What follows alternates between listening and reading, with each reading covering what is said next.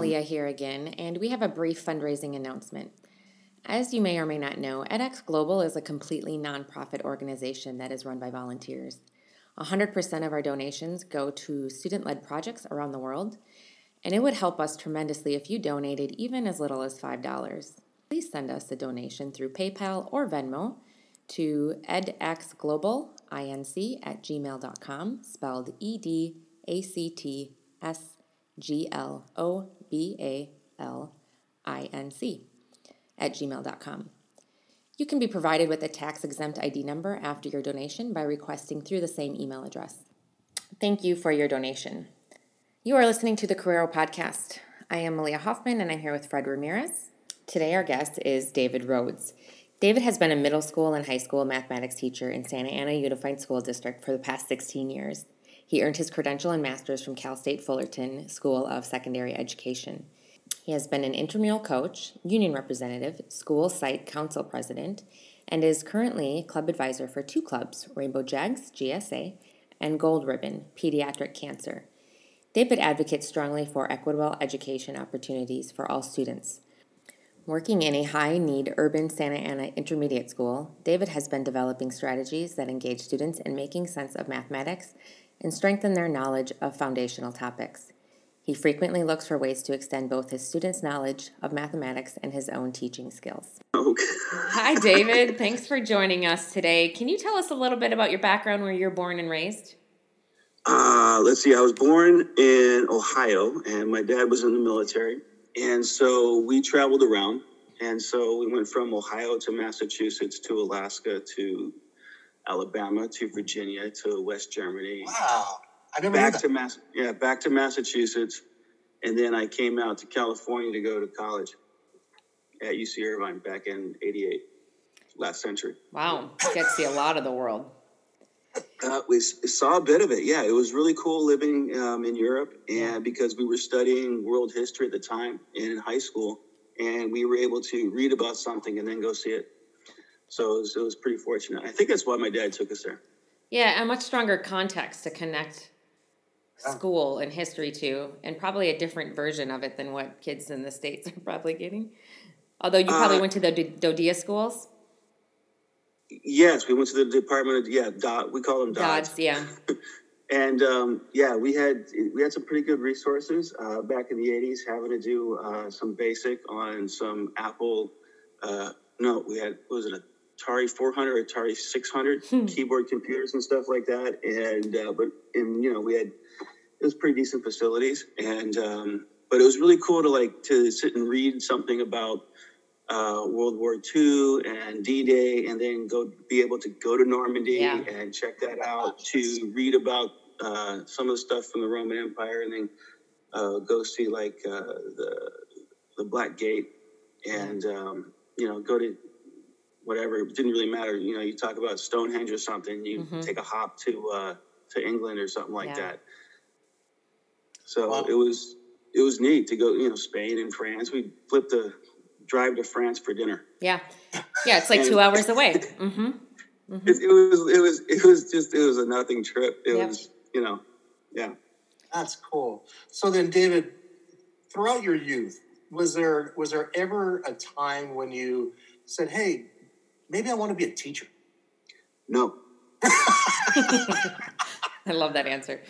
no, uh, there wasn't a time when I said, "Hey, I want to be a teacher." Um, what got me into it was um, I had I'd gone into college as a civil engineer because oh. I thought that would be the best opportunity to get an ROTC scholarship and I was accepted as a civil engineer in the UC Irvine. and then that didn't work out. Uh, joined a fraternity, got into some trouble, um, had to find another major. And basically, uh, civil engineering said, We don't want you here. Uh, you have two weeks to find another major, or you're going to have to find another college. And so I went and found a school that would take me. It was a school of social sciences, and because I had uh, I had two credits of an A sitting on my transcript that quarter from the barbershop quartet with the fraternity that I was in that raised my GPA above a 2.0 after being below a 2.0 for like, for like a year.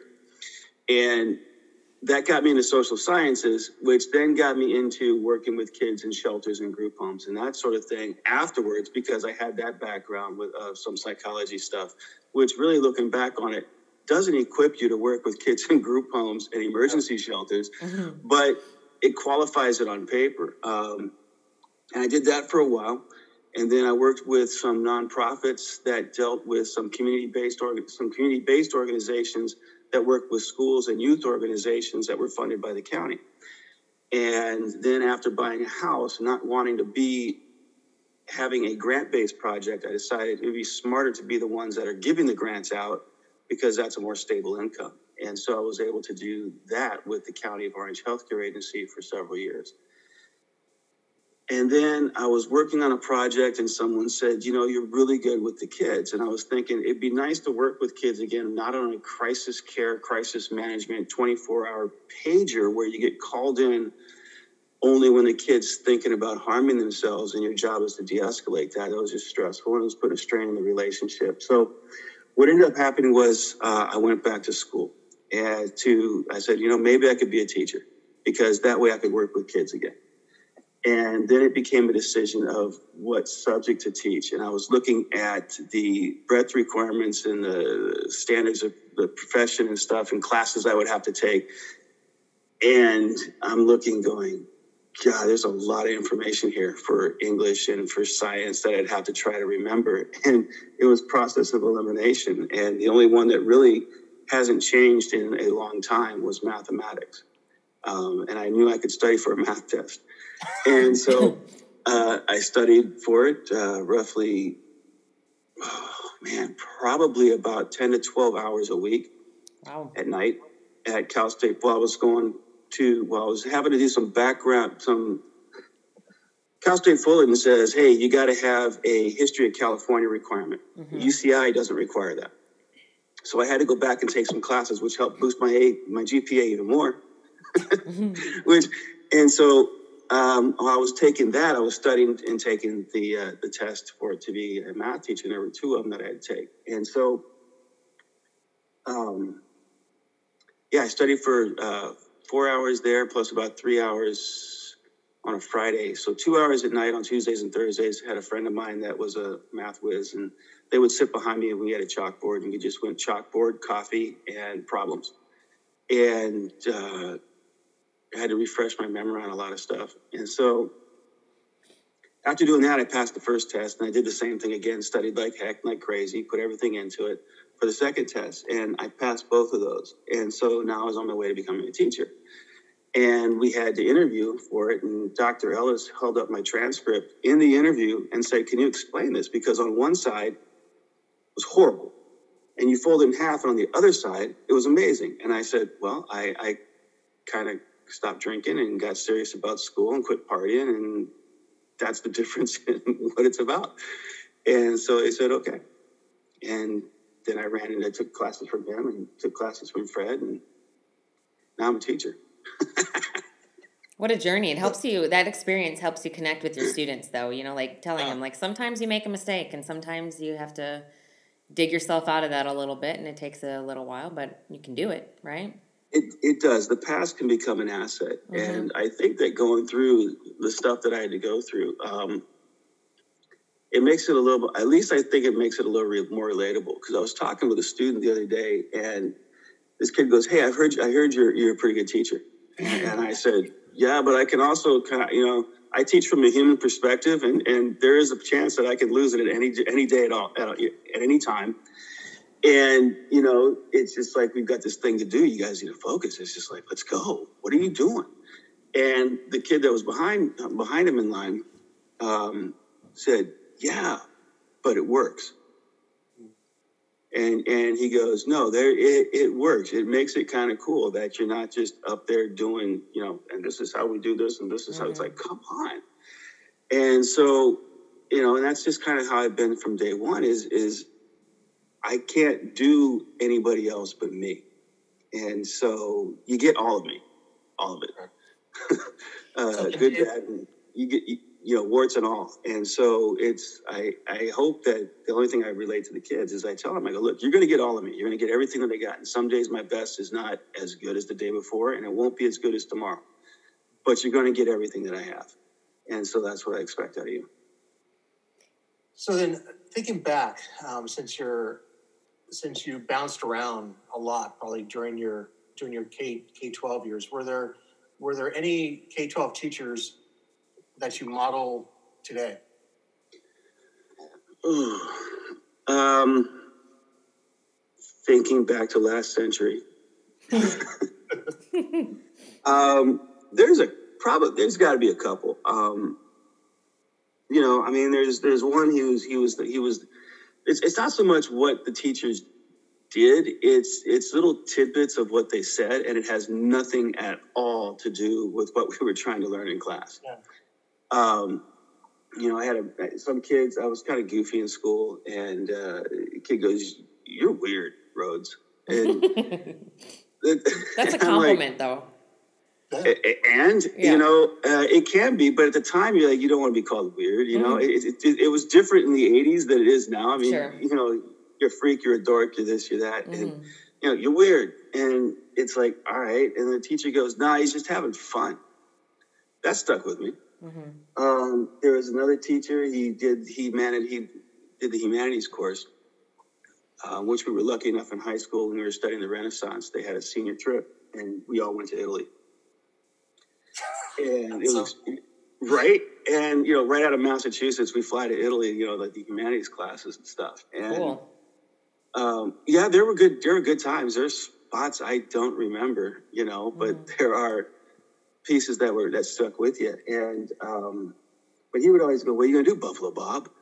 and apparently, it came from an old TV show or a radio show or something. And so, what are you gonna do, Buffalo Bob? But you know, and the math teacher had chalk on his hands because he was always on the board, and he always had a chalk handprint on his head, and he had he had one on his butt because he'd always stand there kind of like this, and you know, he'd oh, look at the funny. board. And, he'd throw erasers at kids, so kids would leave his class with eraser poofs on their on their shirts and stuff. Um, back when you could, yeah, that? right. Back when back when you could actually do that. back, but see, I think that's kind of cool, you know. And so, you know, when kids ask for a dry erase marker, you okay, here it comes. You know, I asked kids one day for a pen, and I got like twelve of them thrown at me. I go right on.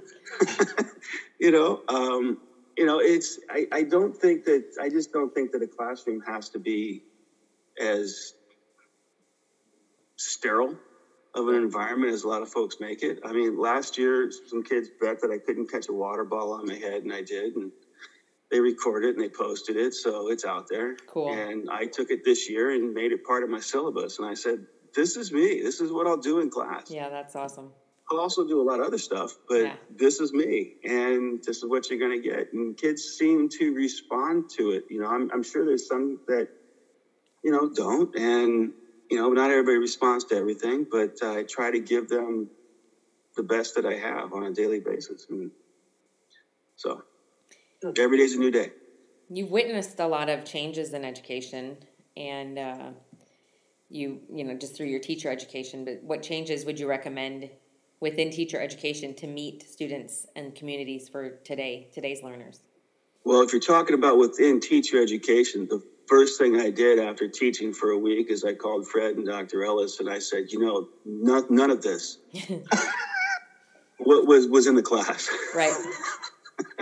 and and that's the actual that and, and the reaction, the laughter was what I got. But I, I called them up and I said, which is amazing. I still have their numbers and they still answer my calls, which, which you know, but I, I think that it, it, it, the hard part is you it's you can read everything you want about swimming um, but you don't learn how to swim by reading a book right and uh, you know it's and so you know, I think that for me, it comes down to, like I said, you know, I wanted to work with kids again. Then it was, it was became a choice of, okay, so what subject will I teach?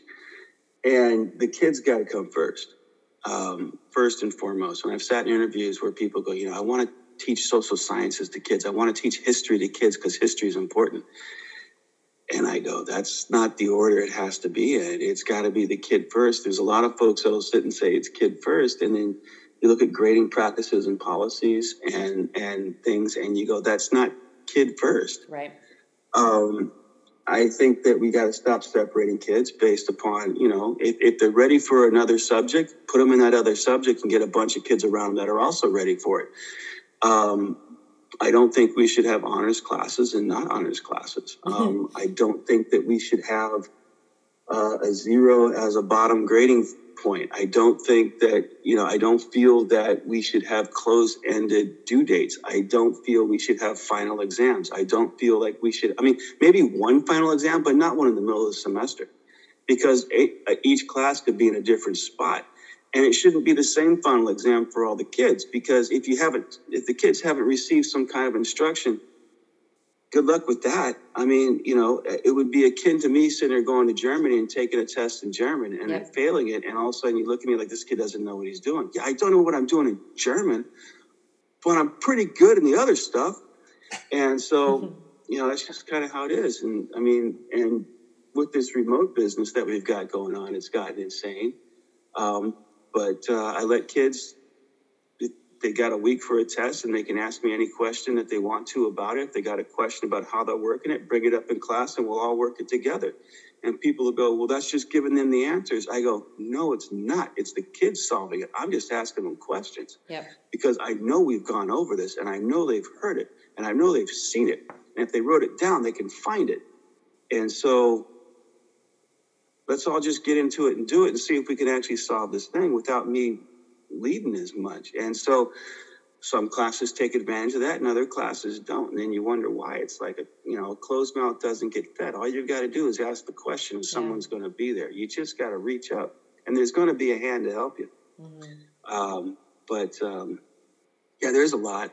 But yeah, I don't think we should be separating kids based upon honors and not honors because I think that the kids that are honors whatever the traditional student learners are that are pretty self-driven, they miss an opportunity to have to somehow digest the information and spit it back out in a way that makes sense for other kids to sit and hear and to actually be able to teach it. That's one other method of learning to deepen the knowledge. And then they the, the kids that aren't your traditional learners are missing the opportunity of hearing it from another student and seeing what another student looks like and going, well, there's a kid just like me that's doing it um, I mean, I taught a class one time, and we were actually able. We, as a as a grade level, we detracked the seventh grade math classes, and kids walked into the classes and saw somebody in there and said, "Is this honors?"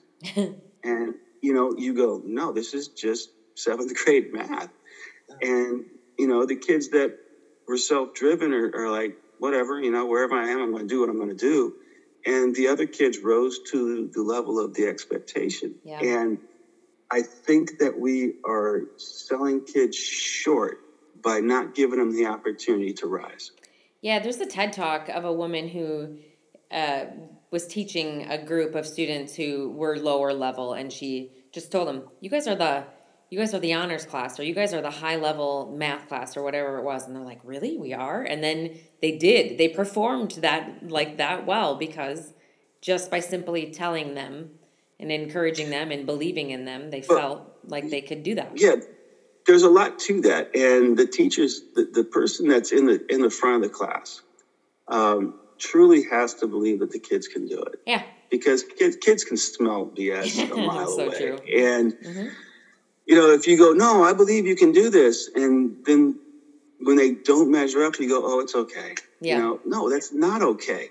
You had an opportunity to succeed. It was put in front of you. Didn't do it. Now get down and do it and show me you know what you're doing.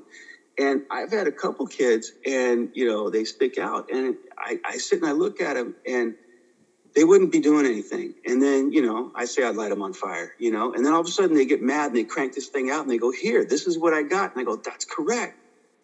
Now why do I have to light you up to get you to do stuff? They said, "I don't know." keep doing, you know. And, and I go, look, if I gotta be, if I gotta be the guy that gets in your face and gets in your grill, that gets you fired up to to basically tell you, you know, get this thing done, then okay. And some kids would get that, and other kids wouldn't need that, and they would need a little kinder hand, and so and a little gentler touch, and so you do that, and it's you know um, but it's interesting, and every time I still see that kid, you know, she's grown up and stuff like that and doing well, and I, I see her, and you know, because she's local and I'm still here, and so you know, she says hi. She comes up, gives me a big hug. It's it's it's awesome. And I taught her older brother, I taught her younger brother, and they all went through, and they still come up and say hi. They don't throw food at me or anything. So I'm like, okay, I guess I did all right. you know, so that's just kind of that's how it goes so so Dave, you were you were talking about this, and um, you teach math, which for for a lot of people, it's um, it's it has the stereotypes that it that it does, but but you went from teaching junior highs, junior high students math to now high school high school students math. So, um, what do you do differently in in order to um, as I would say, you know, you may not see it, but I, I, I, I definitely did. Um, how do you in, in, inspire both junior high students and, and high school students to do math when it's one of those subjects that you know people just don't look too fondly on? I don't know. you light them up. Um, There's some kids that I will. I, some kids, some some of them, yeah, I will light them up, and you know, and you know, there's just there's tidbits and experiences that come to mind. Um, you know, I'm, I'm still doing me. It's, um, but they're older, you know, and so and they're not, you know, and so let's see. There's a couple experiences. One, one girl, she was, I, I kept questioning her answer as to why, and she started getting upset. Why are you always asking me these questions, and, and making me have to explain? I said, look, I'm not asking you these questions for you because you've already given me the answer. I'm asking you these questions for the rest of the class that doesn't understand how you're getting it. And and and after having to say that, she she got less frustrated with me. And when I would ask the question, I'd say, "Well, explain how you got that." And she'd give me this look like, "How dare you come back with me with this?" And and I'm like, "How dare I? How dare you?" and so we have those. And but you know, you can press them so far, but you know, high school kids, they'll they'll tell you to f off in a heartbeat, and I'm okay with that. I pro- I probably earned it.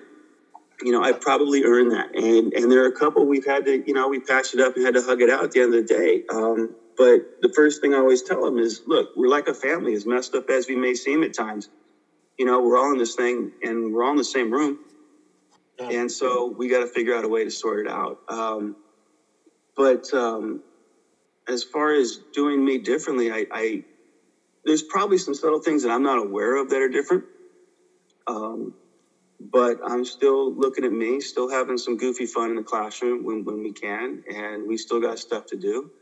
Um, they definitely respond a little quicker to to pressure um, because their environment's different.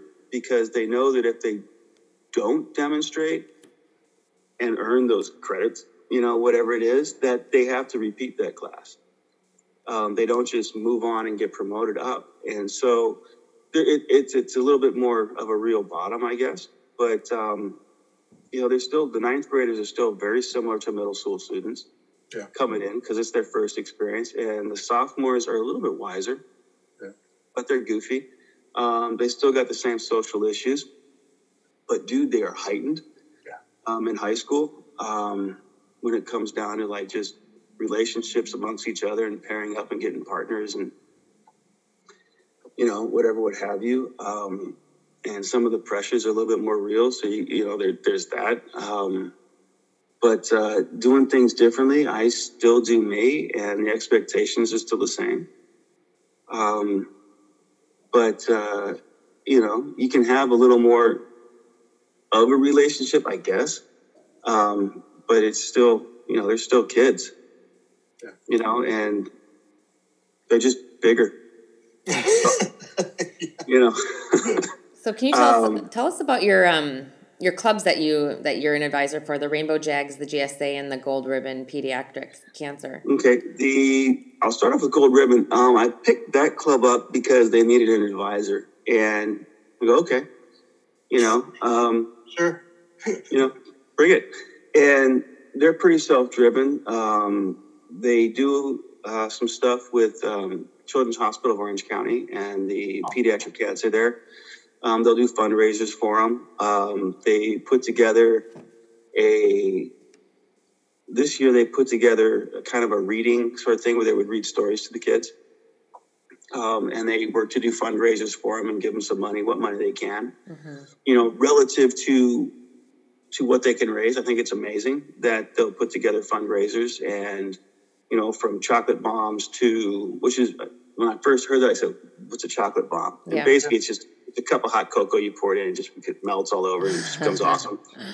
Cool. Yeah, I go chocolate bombs. What is it? Blow up chocolate? I mean, that's kind of neat. But uh, so they would do that. Um, and they're always looking for, they had some creative ways to try to raise money. But with COVID, they wanted to do a movie night where people could drive up their cars and watch oh, a movie. That would be cool. But that got shut down mm. because of the COVID spread. Yeah. You know, um, but they just, it's amazing ideas, but it, it's, they're pretty self driven. Yeah. Um, they're led by seniors and, and kids that are really into the philanthropic thing. And so you just try to foster that and give them an opportunity to get into that and have other students see it and say, this is a possibility um, to do something nice for somebody else. Mm-hmm. And um, then there's the Rainbow Jags, which is the LGBTQ IA plus club that I, I, I started doing that in middle school with um, the school I was at and it was it was it was a good experience. It gave them a place where they could just come and just be them and not have to hold up the mask that they hold up daily with everybody else.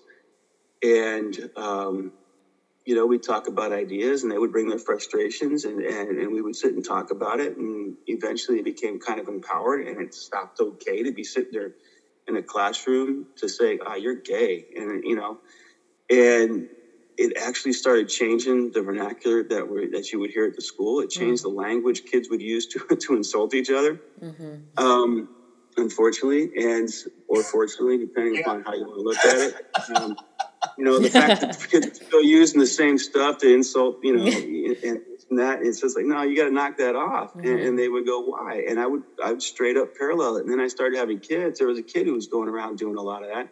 So I had some kids from the club explain them why it's not appropriate, and that kid stopped it. Wow.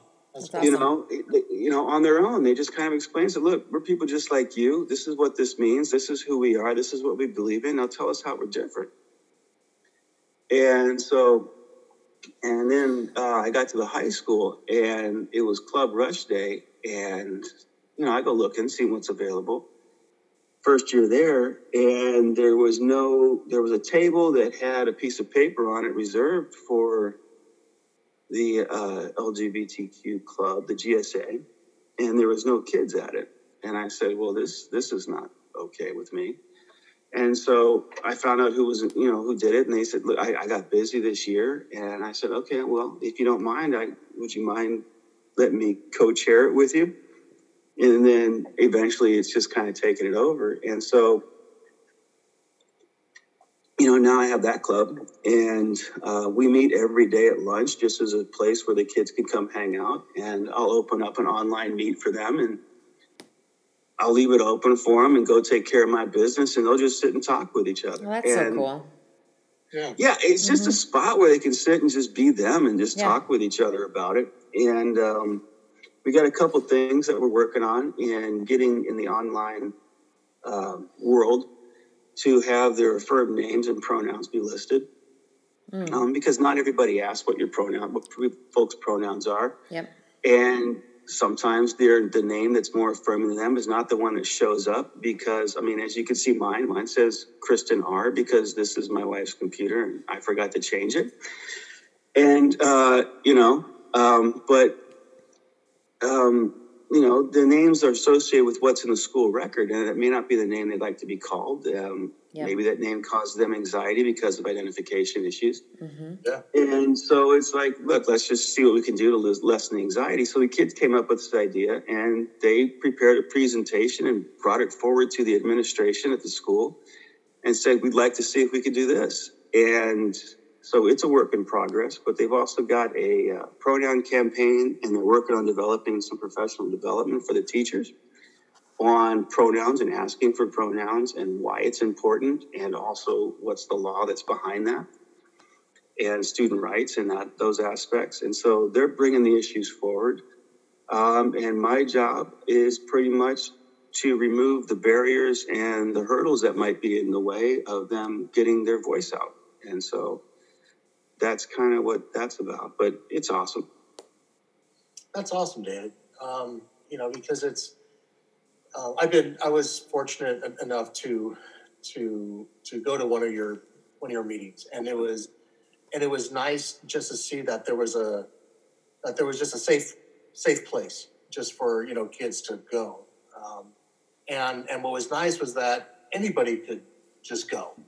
You know, it, it wasn't you know it wasn't re- reserved just for one one one one group, and and I think that's what's um, I think I think that's what I'm seeing more and more on on campuses on K twelve campuses is more more of this more of this openness, um, and and I, I think I think what you I think that goes part and parcel to what you were talking about, where you were talking about the de tracking system or trying to trying to do this more more and more. And you were and in your bio you you talked about the conference presentation that you that you had and, you kind of talked about it. What what type of re, re, responses have you received from your from your colleagues about this? Um, but then also parents who um, oftentimes it's it's teachers and parents that want these honors courses because then they could separate themselves more um, and and for teachers, it's kind of for many of them, at, at least from my experience, it seems easier just to teach these kids because then I don't have to be bothered with those kids. Um, have you have you experienced anything like that? Uh, well, we've got a lot of folks when the kids come to school, they want their kids in honors classes because they feel that an honors class will give them the best opportunity. Uh, because there is a grade inflation on the honors classes, where if you get a B, it's worth an A in a regular class. And I go, so if I get a C in honors classes, that's worth a B in a standard math class? And I go, I think you folks in the standard math classes aren't asking tough enough questions uh, you know, and empowering the kids and, and giving them whatever it is that they do. Um, because I hear, you know, this is not honors work, you know, and I go, honors work, man. This is, I don't understand all that. I don't understand the the necessity that to give certain groups a richer learning opportunity than others. It doesn't make any sense to me.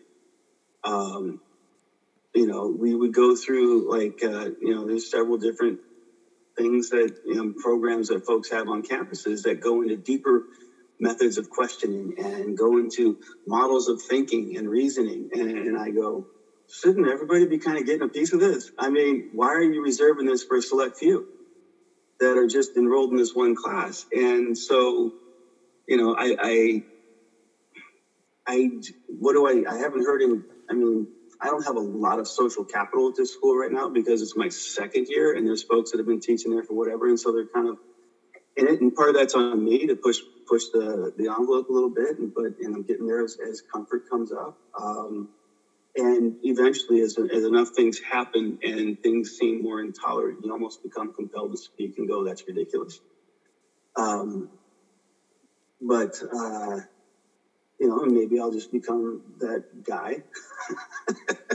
Who speaks his mind and it goes against the grain, which which is okay. Yeah, it's okay. You know, and, and you got a lot of folks that will sit and say, "Well, that's what we believe," and, and, and I go, "But your teaching doesn't go into that." Yeah. Um, you know, and which in which can be personally confrontational because it almost it's, it's borderline insulting to say someone is not who they perceive themselves to be and yeah. you know and some folks will probably call me out and i'll go well that's interesting i'll have to look at that mm-hmm. and that's a different perspective but there are folks that really want their kids in honors classes because they think it's going to benefit them and really what my thing is does it right you know um, what benefits the kid is just being in a spot where they can excel and, and apply their best regardless of what that is and if you're artificially limiting that or selecting a few kids to take up certain spaces in these honor classes you know honors classes and then it's this then you get you know you get the default class and then you walk in and you go wow i'm in the default class okay great uh, you know and then you know i to answer your question, I haven't heard anything from parents, but I do know that a lot of folks want them in there. Yeah. And so you kind of go, okay. But then it comes back, well, these kids aren't ready for the honors class. And I go, a lot of these kids aren't ready for a lot of things. Okay. That's it.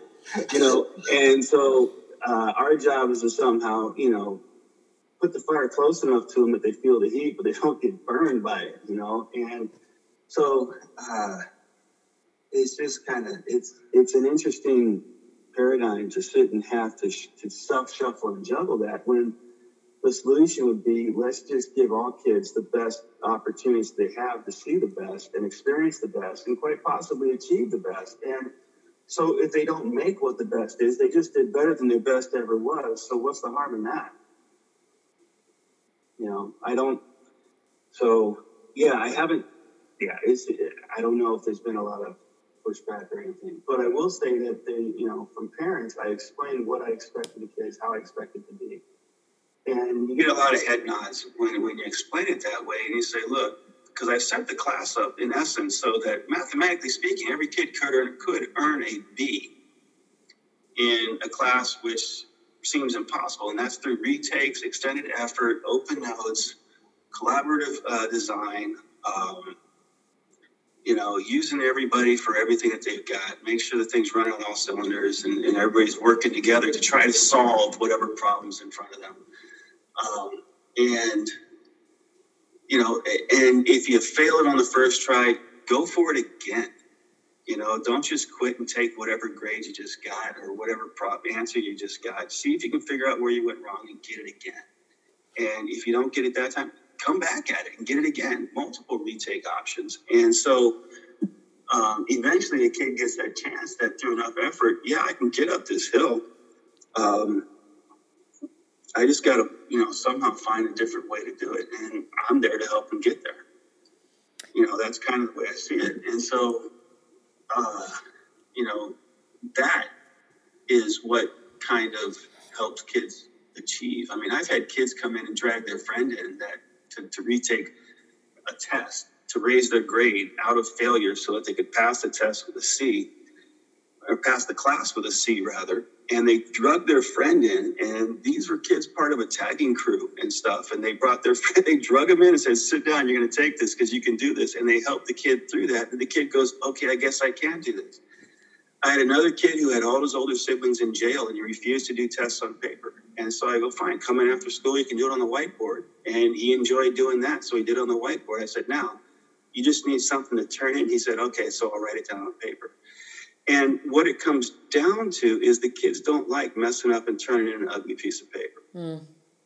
So you just let them either use a smart board, a whiteboard, whatever yeah. it is. And, and that's a small shift. Yep. You know, because if a kid doesn't do, you know, and so he was willing to come in you know, and there's a lot of kids that aren't or can't or won't. And but slowly but surely you, you start grabbing them. Now I have had kids that have that have sat there with and they needed to redo one homework assignment. And I said, look, let's sit down and let's do this so you can actually you can show me that you know what you're doing because I know you do. And he stared at me for 50 minutes and refused to do it. And I said, okay.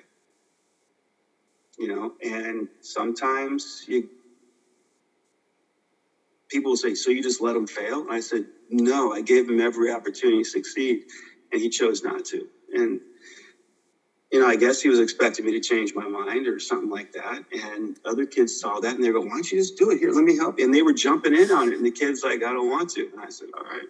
Staring contest. That's what that's what was happening. you know, and so it's a battle of wills. Yeah. And, you know, and granted, you know, his willpower is strong. If he, you know, mm-hmm. he he went on, he was fine, you know, but it's not no, I mean, you have this mark to reach I'm not going to move the bar because you're refusing to do something when it's fully within your ability to do it. Yeah.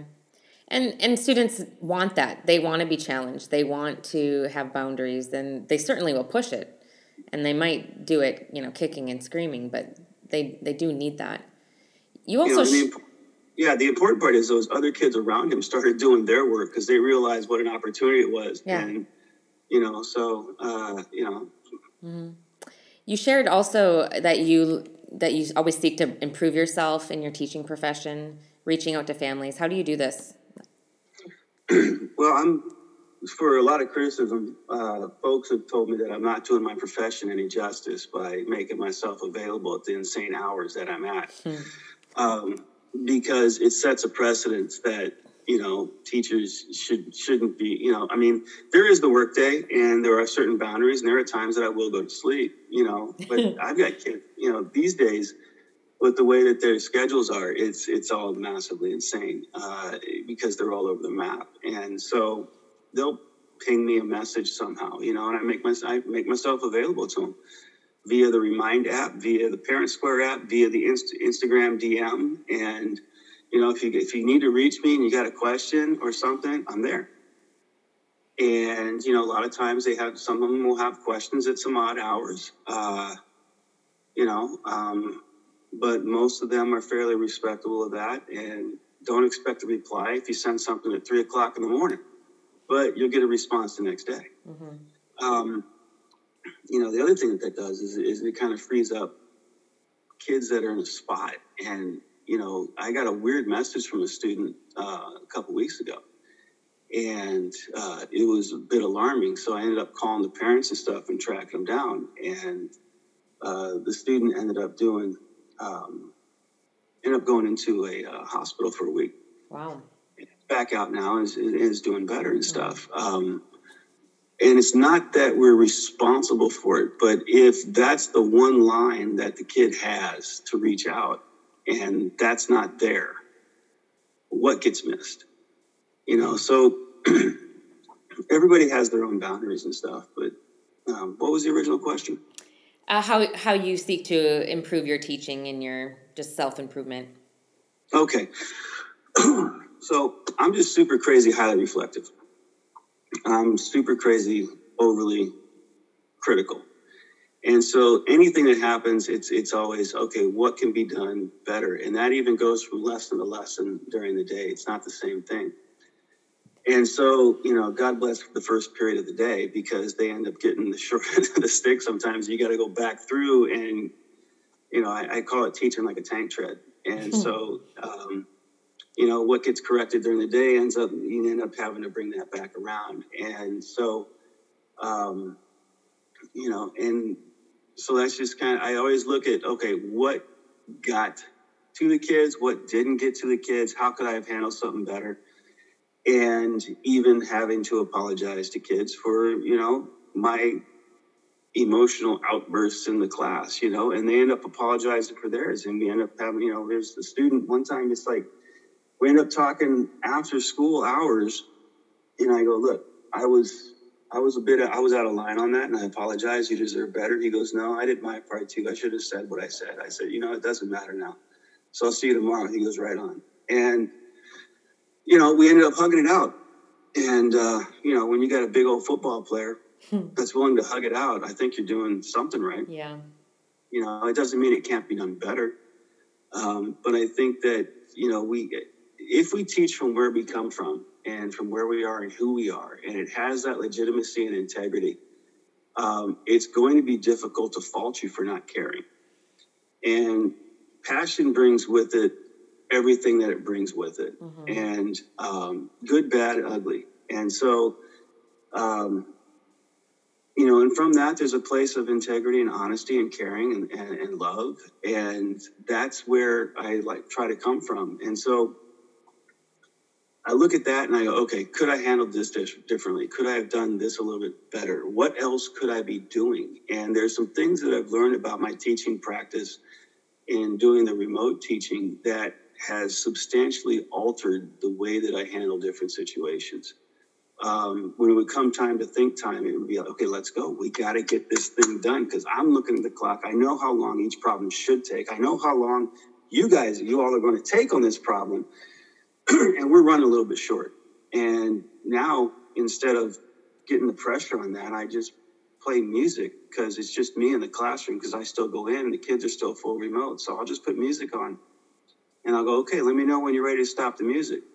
And if it goes too long, I go, let me put on this, you know, a lesson video or something, you know, because I don't get any feedback from them because they're tired of it. And so I got to find some way to keep myself motivated, mm-hmm. you know, and uh, so the music seems to do it. So I got disco lights and a light show in the background of my classroom and they can see that. And I'll say, when you guys are ready, and some classes are, are more they're more high powered on certain problem types, and so they'll bring up stuff. But um, it's all about having the kids work on it and solve it, and that's what I believe. Um, you know, my practice has evolved into I, you know, having students as teachers as often as possible, and because I can always be there to, you know, I have, I know what the answers are, um, because I've worked the problems out, so I know how long they're going to take to do.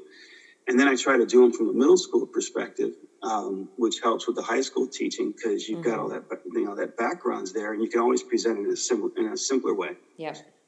And so, you know, I, I use that, and so knowing all of that stuff that's in my background, um, it's like okay, let's look at it this way. You guys can chime in, I, and my question is always, what comes next? What are we going to do next to get to, to solve this thing. And that helps facilitate some discussion. And kids will slowly volunteer um, solutions. And it's their pathway. And then I write it down as they come up and, and, as they say it. And so I think that, that and that serves value because it gives credence and respect to what they say. But yeah, I'm always looking at better ways to do what it is that I do. That's good, Dave. Um, one of the things that we that we like to end up on, and and hearing everything in which you were you were talking about, there's probably a lot. Um, but we but we always like to ask what what our guest call to action is, and so what is your call to action? As in life, just who you are, and for whatever you do, if you were to if you were to have a group of people around you from all different types of backgrounds, what what would be your call to action to let them know? Mm. You could do this. Uh, it, I, I, yeah, I'm not.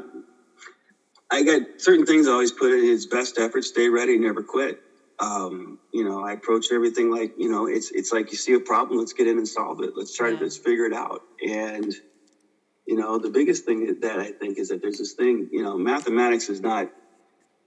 I'm not a math person.